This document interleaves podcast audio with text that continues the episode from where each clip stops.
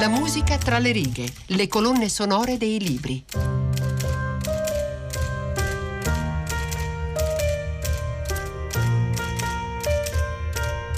Buon pomeriggio e buon Natale da Monica Nonno, ben trovati all'ascolto della seconda delle tre puntate speciali Christmas Edition della musica tra le righe. Abbiamo cominciato ieri con Paola De Angelis che ci ha raccontato il giovane Holden e continueremo domani con Valerio Corzani che invece ci proporrà 101 Reykjavik di Algrimur Elgason. Quello che faremo oggi invece sarà provare a raccontare e a scovare la musica nascosta tra le righe di Un ragazzo, About a Boy, un romanzo scritto dal londinese Nick Horby.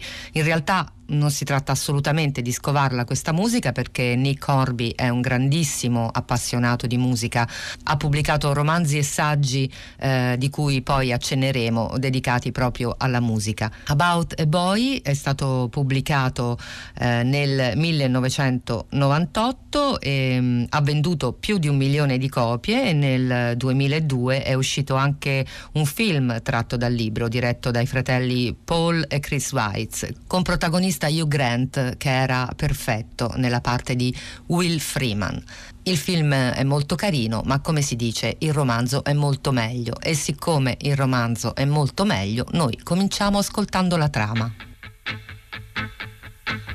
Londra, 1993. Will Freeman ha quasi 40 anni e crede di essere molto figo.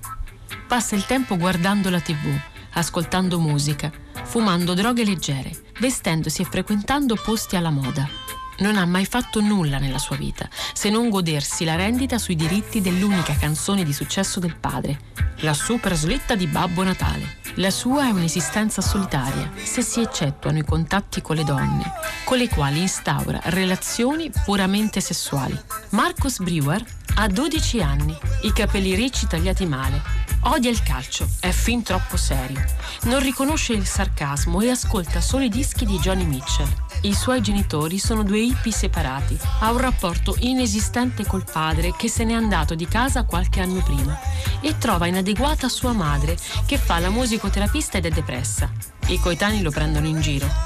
Non si veste giusto, è trasandato e sembra sempre estraniato in un suo mondo a parte sta vivendo una pessima adolescenza e non ha punti di riferimento che lo aiutino ad uscirne. Si incontreranno, le loro vite cambieranno profondamente e in qualche modo riusciranno entrambi a crescere.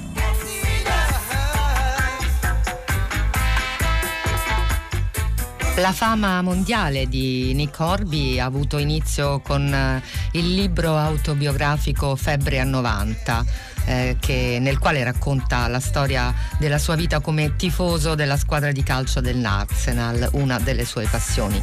L'altra, come dicevamo, è proprio eh, la musica.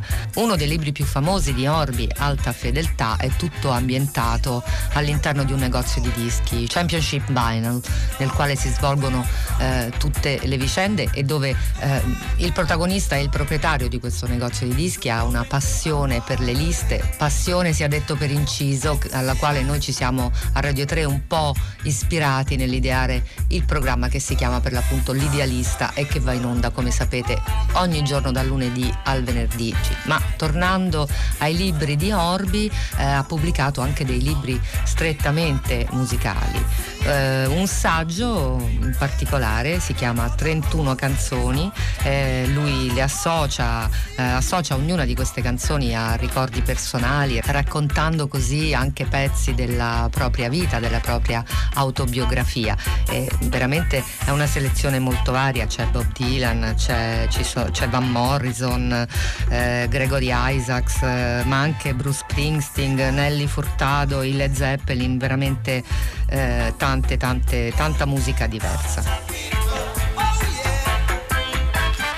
Andiamo alle vicende narrate nel libro. Come abbiamo sentito, in realtà eh, i ragazzi sono due. C'è Marcus, questo dodicenne così strano, figlio di genitori separati, fricchettoni, e poi eh, c'è invece Will Freeman, un quasi quarantenne che fatica, diciamo così, a passare all'età adulta. Abbiamo un adulto che non riesce proprio a percepire se stesso come tale e un dodicenne che invece non riesce a vivere la proprietà perché eh, in qualche maniera appesantito da, dai problemi eh, della sua famiglia per, quale, ehm, per cui si sente troppo responsabile. I personaggi all'inizio raccontano le proprie vicende separatamente, poi vedremo, come abbiamo detto, che a un certo punto si incontreranno. Marcus comincia a raccontare le sue difficoltà nella nuova scuola dove sembra sempre avere qualcosa di sbagliato, vestiti sbagliati, atteggiamenti sbagliati, amici, per la verità molto pochi, in realtà sono solo due ragazzini un po' nerd fissati con i computer e che gli chiederanno anche di allontanarsi da loro per non avere problemi con i bulli della scuola. Eh, vestiti sbagliati, dicevamo, amici sbagliati, gusti musicali sbagliati, perché infatti ci racconta subito che fino a che sta a casa sua e ascolta la musica che piace a lui e a sua mamma, fricchettona, quindi per esempio Bob Marley, Johnny Mitchell, eccetera, va tutto bene, ma poi improvvisamente a scuola gli capita di mettersi a cantare senza nemmeno accorgersene, provocando le risate risate di tutti e le prese in giro.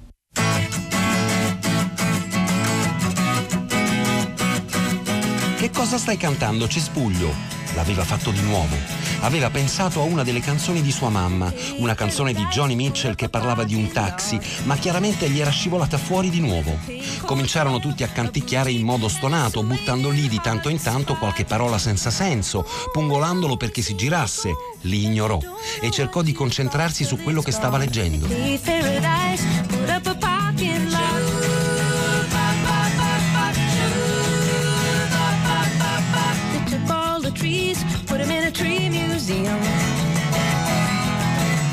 Charge the people a dollar and a half just to see them. Don't it always seem to go that you don't know what you've got till it's gone? They paved paradise, put up a parking lot.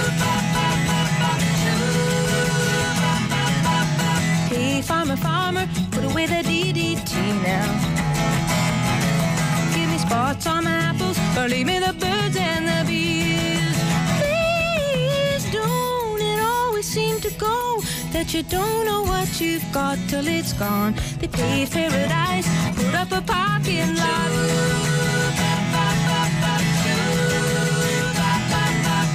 Late last night, I heard the screen door slam. And a big yellow taxi took away my old man. Don't it always seem to go that you don't know e questo è Big Yellow Taxi, un brano musicale di Johnny Mitchell del 1970 e inserito nello stesso anno nell'album Ladies of the Canyon. È una canzone particolarmente conosciuta per essere una delle prime ad avere ampi contenuti ambientalisti. C'è il famoso verso del brano They paved paradise to put up parking lot. Hanno asfaltato il paradiso per costruirci un parcheggio. Put up a parking lot. Intanto Will, come abbiamo detto, conosce Angie, una mamma single un, nel famoso negozio di dischi e comincia una relazione che si rivela molto gratificante perché in realtà lui ha sempre avuto con le donne un rapporto esclusivamente legato al sesso, senza nessun tipo di coinvolgimento. E alla fine le storie finiscono sempre nello stesso modo con la donna di turno che gli rimprovera di essere un ragazzino, di non avere spina dorsale, di essere fondamentalmente completamente vuoto. Quindi lui è molto gratificato perché questa Angie in realtà, essendo stata abbandonata con un figlio piccolo, apprezza moltissimo qualunque piccola attenzione, dunque lui eh, per la prima volta si sente molto eh, gratificato.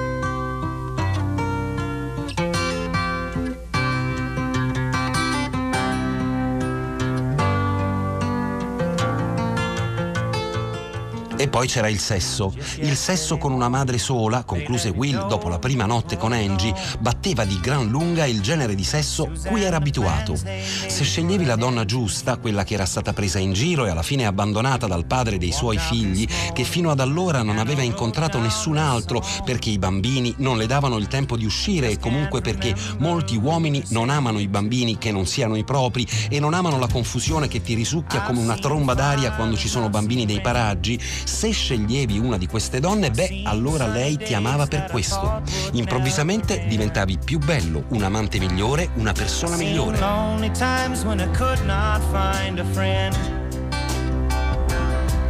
But I always thought that I'd see you again.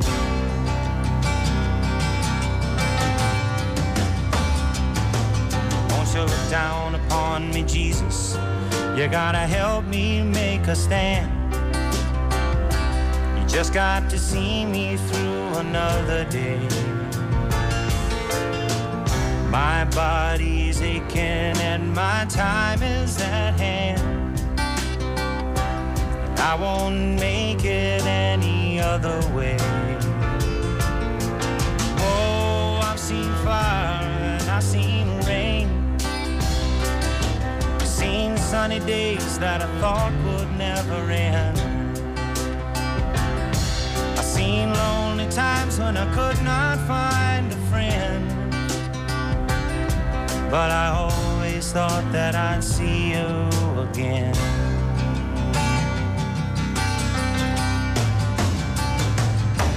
Been walking my mind to an easy time, my back turned towards the sun.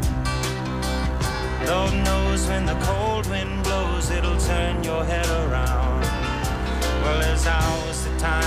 telephone line to talk about things to come sweet dreams and flying machines in pieces on the ground.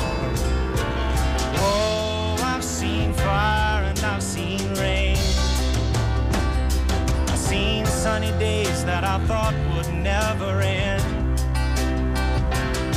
I've seen lonely times when I could not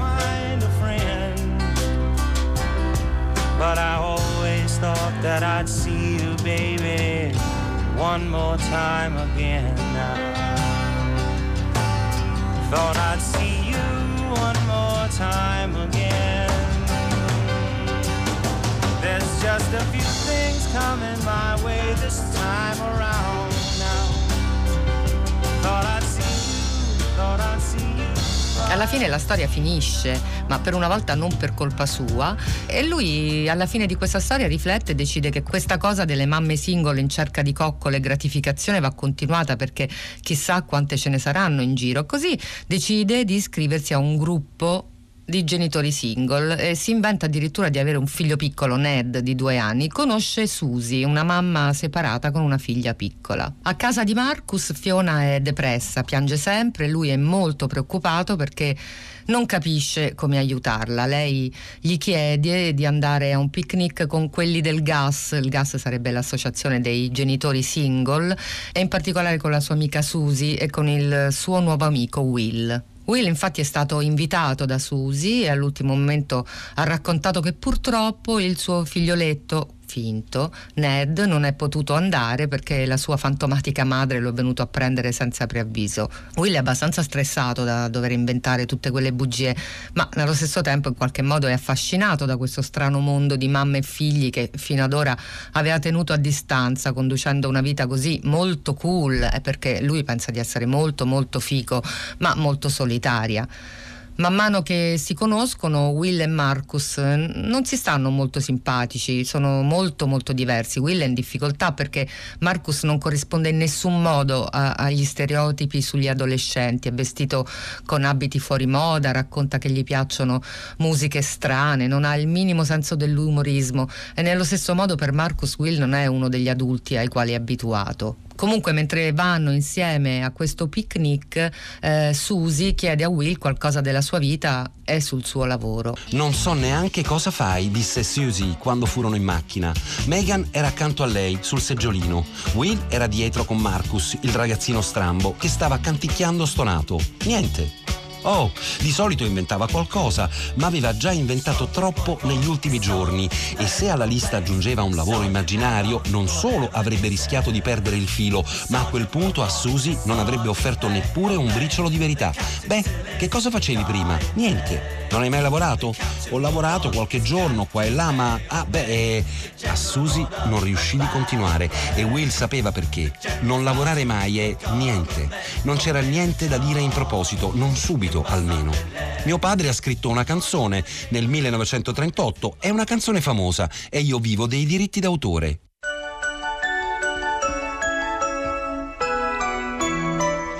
Qual è questa canzone? Se ti dà da vivere, dobbiamo averla sentita. Mm, quando passa la super slitta di Babbo Natale, disse Will. Lo fece in maniera neutrale, ma non servì, perché non c'era modo di dirlo senza che suonasse ridicola. Davvero, quando passa la super slitta di Babbo Natale. Susie e Marcus iniziarono tutti e due a cantare la stessa strofa. Lascia sulla soglia un po' di torta alle noci e un bicchiere di vino per Babbo Natale, poverino, e lui che in super slitta viene e va, poi di gioia ti colmerà.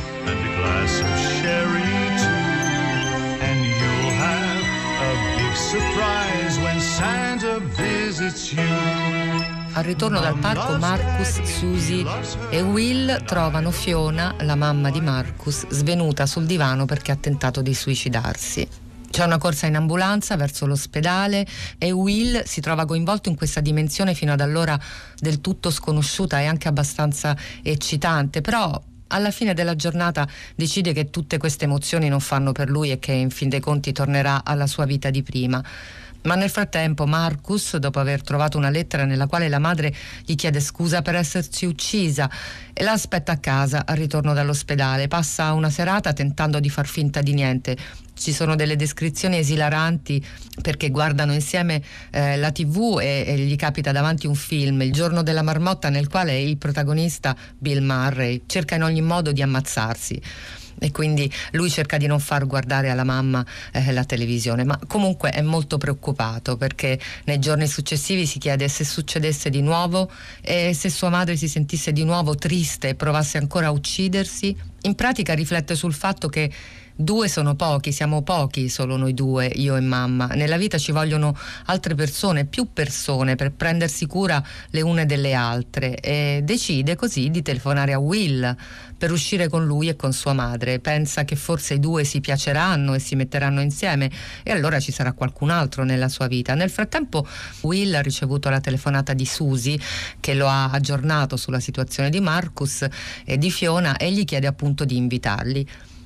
Si organizza così questa cena, vanno a cena fuori. Marcus tenta in ogni modo di agevolare la conversazione, eh, ma è veramente molto chiaro che Fiona e Will non si piacciono per niente, sono eh, agli opposti per dire. Fiona è, fa la musicoterapista, si veste con eh, maglioni pelosi, si mette degli orecchini etnici, è vegetariana, sono vegetariani lei e Marcus. Quindi insomma sembra davvero che non si piacciono, però Marcus insiste, quindi a un certo punto Fiona e Marcus invitano a loro volta Will a cena a casa propria. Cantare, come si poteva avere a che fare con qualcuno che ti faceva cantare? Sapeva che erano tutti e due un po' stravaganti, ma Cominciò in maniera abbastanza normale, con un invito a cena, e anche se non gli piacque quello che mangiarono, roba da vegetariani con ceci, riso, pomodori in scatola, gradì abbastanza la conversazione. Fiona gli raccontò del suo lavoro di musicoterapista e Marcus disse a Fiona che Will guadagnava milioni di sterline al minuto perché suo padre aveva scritto una canzone. Will aiutò a lavare i piatti, Fiona preparò loro una tazza di tè, poi si sedette al piano e cominciò a suonare. Non era male, era più brava a suonare che a cantare, ma non aveva poi una voce così brutta. Era accettabile, forse un po' flebile, ed era di certo intonata. No, ma era... no, non era la qualità che lo imbarazzava, era la sincerità. Non era la prima volta che qualcuno prendeva in mano una chitarra o sedeva al piano davanti a lui, anche se era da tanto che non gli succedeva, ma aveva sempre visto farlo con un po' di autoironia. Le canzoni scelte erano canzoni stupide o cantate in modo stupido, avevano fatto i gigioni o avevano fatto qualcosa per dimostrare che non stavano facendo sul serio. Fiona faceva sul serio. Cantava con trasporto Knocking on Heaven's Doors e Fire on Rain e Both Side Now. Tra lei e le canzoni non c'era niente, era dentro le canzoni. Mentre cantava chiudeva addirittura gli occhi. Strumming my pain with his fingers, singing my life with his words, killing me softly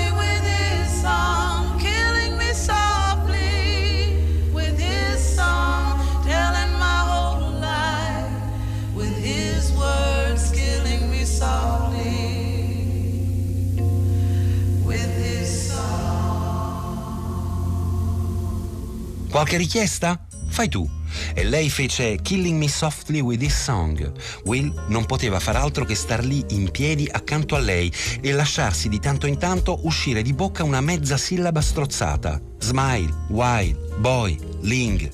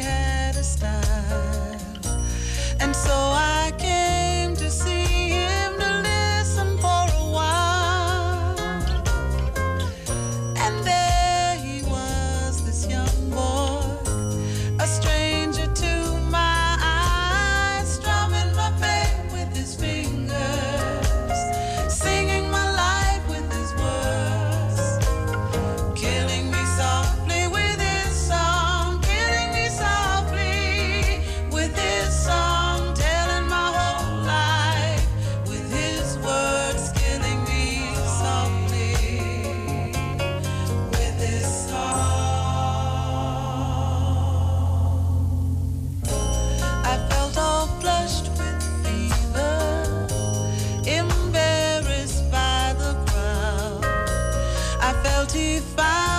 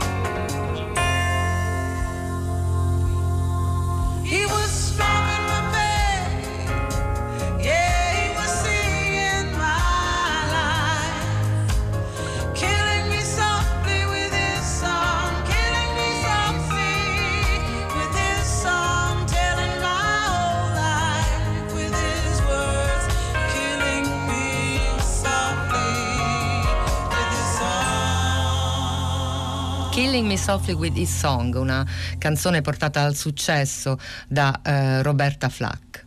È una canzone composta da Charles Fox e Norman Gimbel, il cui testo fu ispirato da una frase contenuta nel romanzo Il gioco del mondo di Rayuela dello scrittore argentino Cortázar. Marcus comincia ad andare a trovare Will ogni giorno, scopre che non ha affatto un figlio e minaccia di dire tutto alla madre e a Susie. Però poi continua ad andare da lui, guardano la televisione, Will passa le giornate veramente in modo assolutamente inutile, le misura in, in mezz'ore, mezz'ora per tagliarsi i capelli, mezz'ora per vedere la televisione, mezz'ora per ascoltare la musica, la sua casa è piena di oggetti tecnologici, high tech e Marcus è molto molto affascinato perché conduce una vita veramente molto diversa. Un giorno Will apre la porta e dopo aver sentito suonare in modo convulso trova Marcus che si ripara dall'attacco di un gruppo di coetanei che lo bersagliano con durissime caramelle.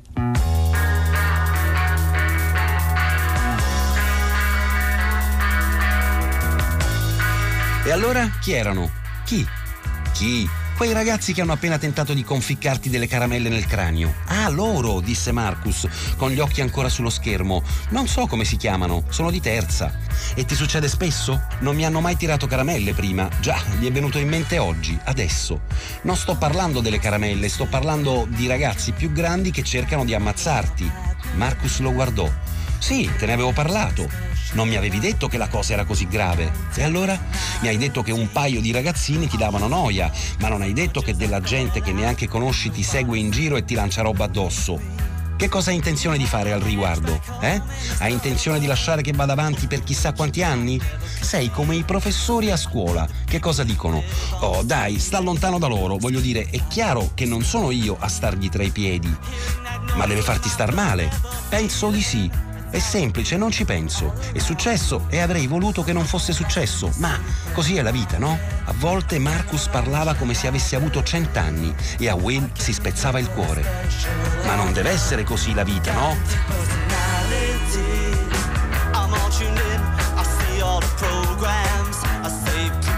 Will decide di aiutare Marcus a essere una pecora, eh, perché Marcus gli ha raccontato che sua madre eh, gli dice sempre che deve pensare con la sua testa e non deve essere una pecora, ma invece Will gli spiega, cerca di spiegargli che lui deve sparire perché è troppo strano, deve, deve in qualche maniera mitigare queste sue stranezze se vuole che i suoi compagni eh, lo lasciano in pace e quindi lo accompagna a comprare le scarpe giuste. Fiona scopre che Marcus vede Will perché qualcuno nel frattempo quelle scarpe giuste gliele ruba e si arrabbia, gli dice che non deve assolutamente più andarci, però allo stesso tempo si sente in colpa perché crede che al figlio manchi una figura paterna. Il padre di Marcus è separato dalla mamma, vive altrove e insomma non hanno un buon rapporto. A un certo punto c'è proprio un confronto tra Fiona e Will, si vedono per discutere che cosa sia meglio per Marcus. Nel frattempo eh, Marcus deve essere ricevuto dalla preside per la questione delle scarpe rubate e conosce Ellie, un altro dei personaggi fondamentali del libro. La ragazza scontrosa e sciatta che si metteva sempre nei guai, era famosa perché si tagliava i capelli da sola, si metteva sempre nei guai, ma guai seri. Così cominciano a parlare e in qualche modo comunicano. Ellie indossa sempre una felpa con Kurt Cobain, il suo idolo. Marcus si arrabbia con la preside e esce da scuola.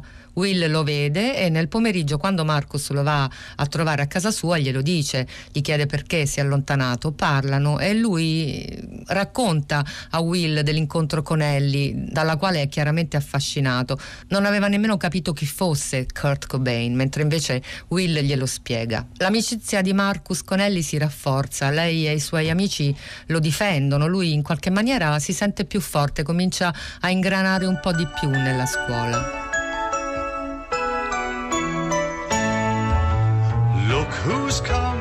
Arriva Natale e Marcus invita Will a casa sua, a casa sua e di Fiona, dove ci sono anche suo padre con la fidanzata e Susie, ancora arrabbiata per la storia del figlio inventato. Will fa dei regali a Marcus e a Fiona aveva comperato dei regali per Fiona e Marcus. A Marcus regalò una copia di Nevermind in vinile perché non avevano un lettore CD e una maglietta con Kurt Cobain, così poteva rimanere in sintonia con Ellie. A Fiona regalò un vaso di vetro molto semplice, piuttosto in voga e piuttosto caro, perché dopo la storia dell'ospedale si era lamentata di non sapere dove mettere i fiori. Da Marcus ricevette un libro per appassionati di parole crociate che lo avrebbe aiutato con Countdown e Fiona, per prenderlo in giro, gli regalò il manuale del genitore single.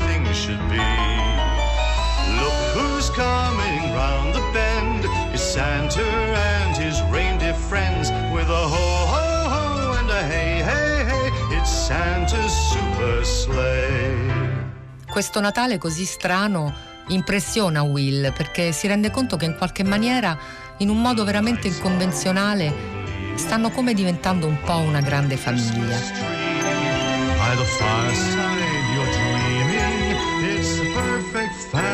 By Poi succede qualcosa, Will si innamora. Will si innamorò l'ultimo dell'anno e fu un'esperienza che lo colse di sorpresa. Si chiamava Rachel, faceva l'illustratrice di libri per bambini e assomigliava un po' a Laura Nairo sulla copertina di Gonna Take a Miracle.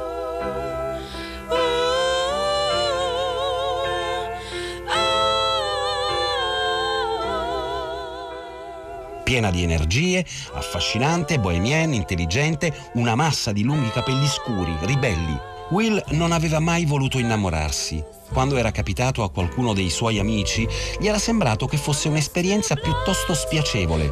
Iniziano a parlare lui però a un certo punto si rende conto di non essere interessante perché appunto non ha quasi niente da raccontare, non ha un lavoro, non fa niente. Però a un certo punto della conversazione Viene fuori che lei ha un figlio dodicenne, Alistar, detto Ali. Will allora dice qualcosa del tipo eh non parlarmene facendo intendere di avere anche lui un figlio e allora lei comincia a interessarsi di questo Marcus e vanno avanti con questo equivoco non smentito grazie al quale la conversazione prende toni più confidenziali essere genitori di due preadolescenti in qualche maniera li accomuna e a fine serata si baciano e si ripromettono di far conoscere i due ragazzi.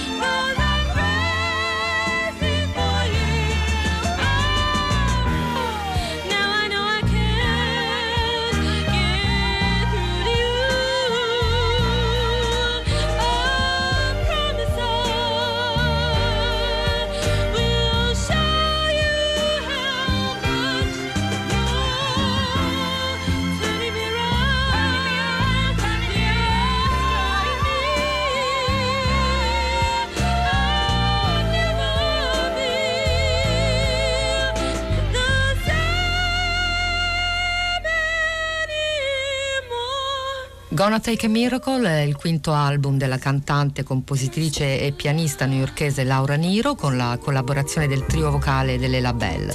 È stato pubblicato dalla Columbia nel novembre del 71, è un album tutto di cover, principalmente eh, standard soul e rhythm and blues degli anni 50 e 60.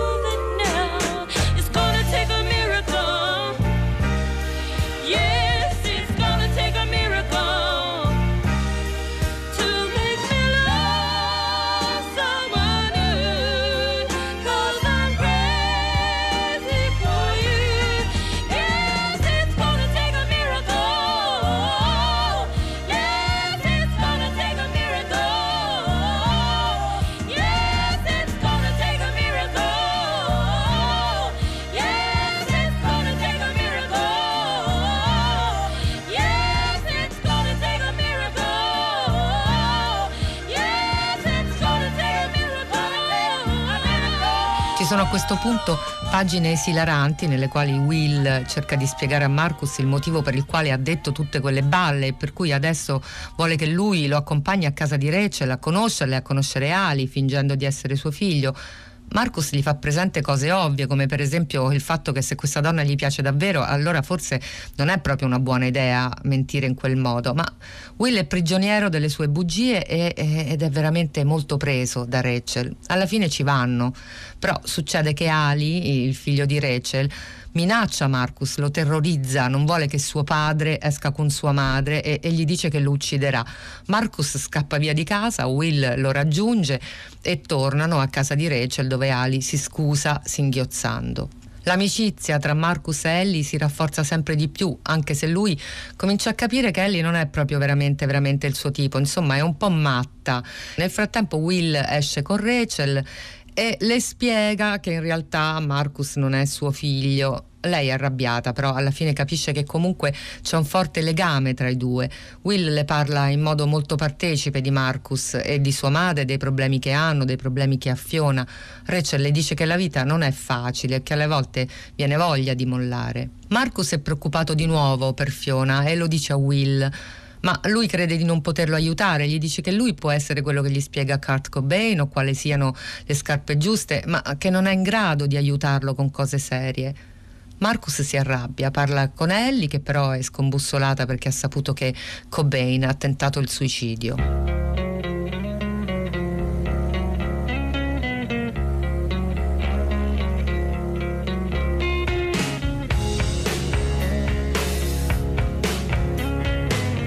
Primavera. Fiona dice a Marcus che deve andare dal padre perché il padre ha avuto un piccolo incidente e ha chiesto di vederlo. Marcus non vuole, si ribella perché si rende conto che il padre la sta facendo un po' lunga, insomma in fondo è caduto da un ponteggio, non è che abbia avuto chissà quale incidente, però alla fine decide di andare e chiede a Ellie di accompagnarlo. Mentre sono alla stazione, Marcus vede il giornale con la notizia della morte di Kurt Cobain e cerca di fare in modo che Ellie non se ne accorga, ma lei lo sa già. Adesso sapeva chi era. Vedeva la stessa foto tutti i giorni addosso a Ellie. Si sentì caldo dappertutto. Non c'era bisogno di leggere, ma lo lesse comunque. È morto Cobain, la star del rock, titolavano. E sotto, in piccolo, il 27enne cantante dei Nirvana si è ucciso con un colpo di pistola.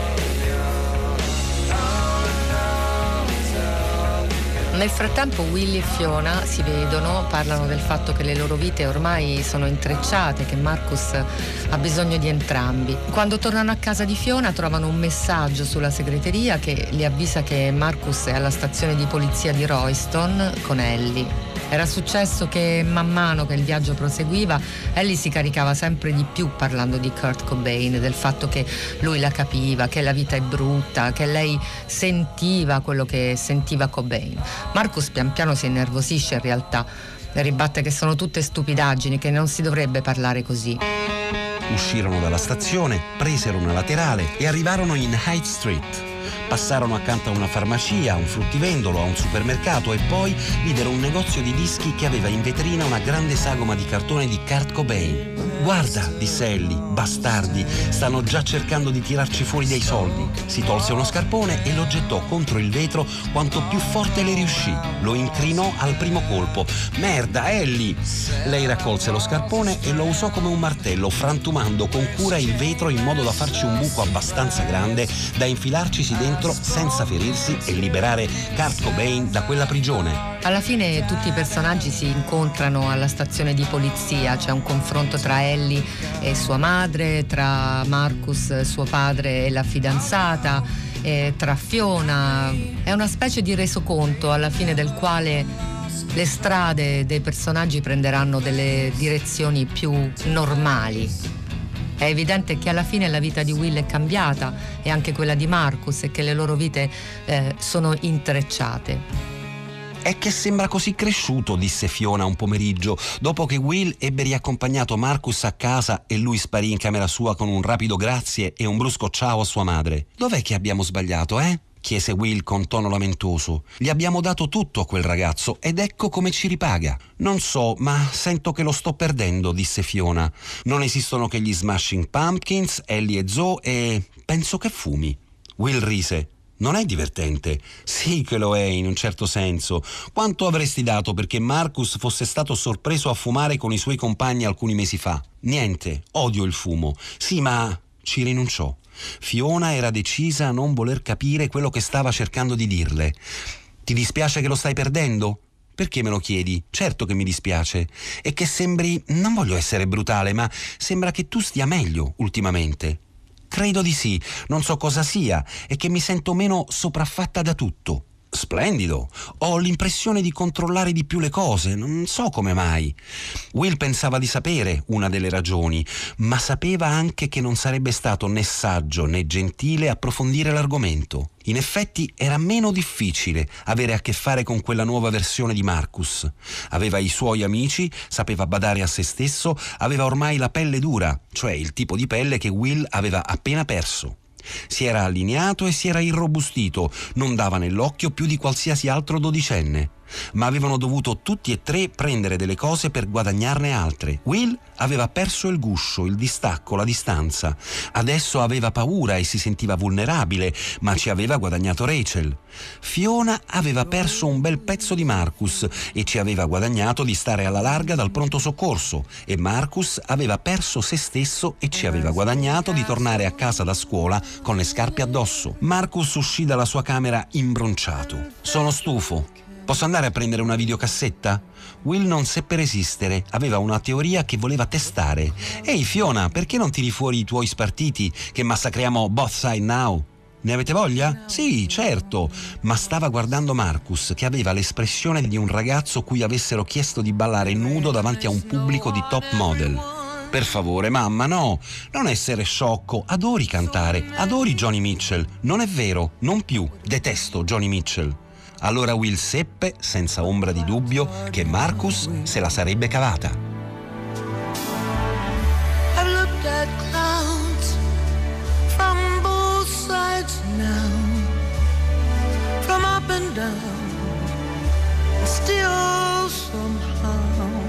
E quella che stiamo ascoltando è Both Sides Now, una delle più famose canzoni di Johnny Mitchell, inclusa nell'album Clouds del 1969.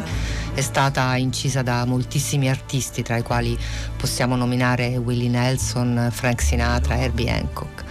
E la stessa Johnny Mitchell la registrò di nuovo molti anni dopo con un arrangiamento orchestrale che è quello che stiamo ascoltando nel 2000 per il suo concept album con lo stesso titolo. Io vi saluto, vi ringrazio per l'ascolto, vi auguro ancora eh, buone feste, vi ricordo l'appuntamento di domani alle 13 con eh, Valerio Corzani, sempre per la musica tra le righe e a presto.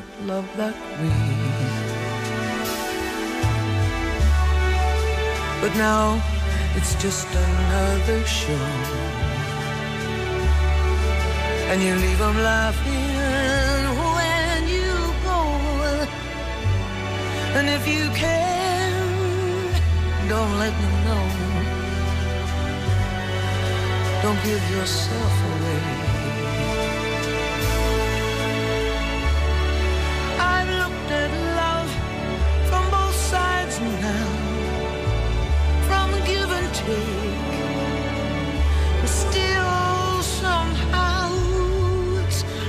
Illusions that I recall. I really don't know love.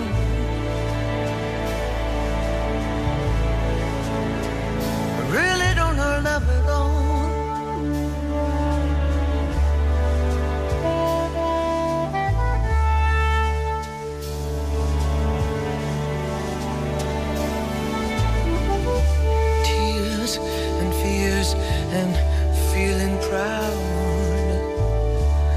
Say I love you right out loud. Dreams and schemes and circus crowds. I've looked at life that way. Oh, but now, old friends, they're acting strange. And they shake their heads and they tell me that I've changed.